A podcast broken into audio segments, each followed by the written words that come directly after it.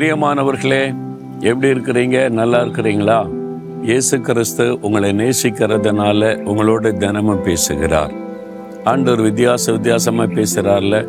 ஏன்னா தினந்தோறும் வரக்கூடிய பிரச்சனைகளே நமக்கு வித்தியாசம் தானே. அப்போ அந்த தினமும் அவருடைய வார்த்தை நமக்கு அவசியம். அப்போ ஆண்டவரோடு நீங்கள் நடந்தால் அவர் அழகாய் பேசிக்கொண்டே நம்மை நடத்துவார். இந்த நாளு கூட இந்த இடத்த பார்க்குறீங்களா? ஒரு பழைய கோட்டை மாதிரி தெரியுது, பீரங்கிலாம் இருக்குது அப்படின்னு பார்க்குறீங்களா? மலேசியாவில் மலாக்கா அப்படின்ற ஒரு இடம், ரொம்ப அழகான இடம். இந்த இடத்துக்கு 16ஆம் நூற்றாண்டிலேயே ஐரோப்பாவிலிருந்து போர்ச்சுகீசியர்கள், இந்த போர்ச்சுகீஸ் நாடு இருக்குல்ல, போர்ச்சுக்கல், அங்கேருந்து வந்திருக்கிறாங்க. அவங்க இந்த இடத்த வந்து ஆளுகை செய்திருக்கிறாங்க. இந்தியாவை வந்து பிரிட்டிஷார் வந்து ஆளுகை செய்கிற மாதிரி இங்கே இந்த போர்ச்சுகீஸர்கள் வந்து ஆளுகை செய்திருக்கிறாங்க. 17ஆம் நூற்றாண்டில் டச்சு பீப்புள் வந்திருக்கிறாங்க. நெதர்லாண்டு இருக்குல்ல, ஹாலந்து, நெதர்லாண்டுன்றாங்க. அந்த டச்சு பீப்புள் அவங்க வந்து போர்ச்சுகீஸரோட சண்டை போட்டு இந்த இடத்துல அவங்க எடுத்துக்கொண்டாங்க.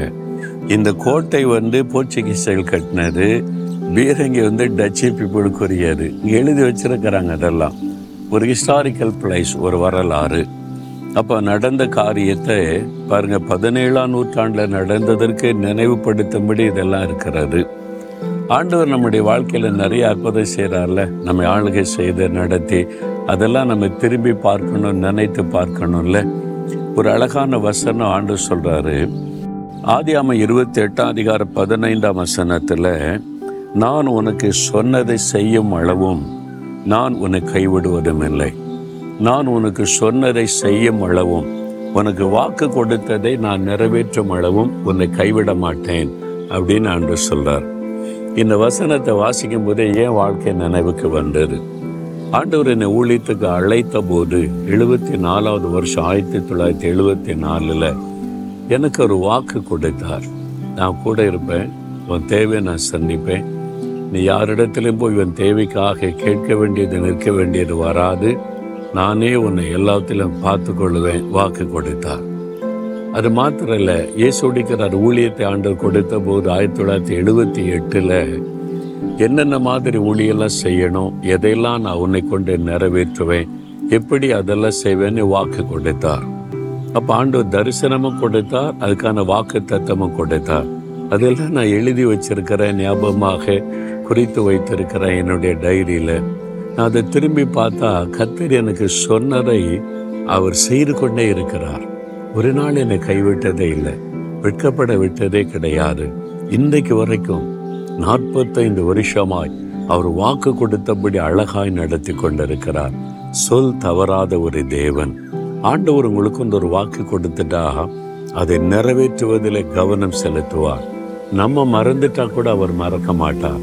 நான் உனக்கு சொன்னதை செய்யும் அளவு உன்னை கைவிட மாட்டேன் அன்று சொல்லார்ல. கர்த்தர் சொன்னார், நடக்கலையே செய்யலையே அப்படின்னு சொன்னால் அது கர்த்தர் சொன்னதாக இருக்காது. ஒருவேளை நீங்கள் கற்பனையாக ஒரு வாஞ்சியில் நினைத்திருக்கலாமே ஒழிய தேவன் சொன்னால் சொன்னது தான். அவர் மறக்கவும் மாட்டார், கைவிடவும் மாட்டார். என்னுடைய வாழ்க்கையில் நான் இத்தனை வருஷ ஊழிய பாதையில் நான் அதை பார்த்திருக்கிறேன், அதை அனுபவித்திருக்கிறேன். பிரியமானவர்களே, இன்றைக்கு உங்களை பார்த்து சொல்றார், என் மகனே என் மகளே, நான் உனக்கு சொல்லியிருக்கிறல்ல, அதை செய்யும் அளவும் உன்னை கைவிட மாட்டேன், செய்வேன். உனக்கு வாக்கு கொடுத்துட்டே செய்வேன். உன் குடும்ப காரியத்தில், வேலை காரியத்தில், ஊழியத்தில், உன்னுடைய பிள்ளைகள் காரியத்தில் நான் சொன்னதை நிறைவேற்றுவேன், உன்னை கைவிட மாட்டேன், பயப்படாதன்னு சொல்றார். எவ்வளோ அற்புதமான ஆண்டவர் இல்லை, எவ்வளோ ஆச்சரியமான ஒரு ஆண்டவர். அவர் நம்ம கூட இருக்கும்போது எப்பவுமே சந்தோஷமாக இருக்கலாம்ல.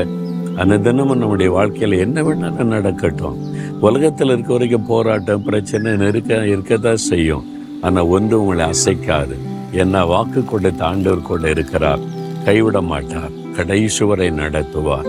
இப்போ விசுவாசத்தோடு சொல்லுங்கள், ஆண்டவரே நீர் எனக்கு சொன்னதை செய்யும் அளவும் என்னை கைவிட மாட்டீர் என்பதை விசுவாசிக்கிறேன்னு சொல்லி பாருங்க, அற்புதம் நடக்க சொல்றீங்களா?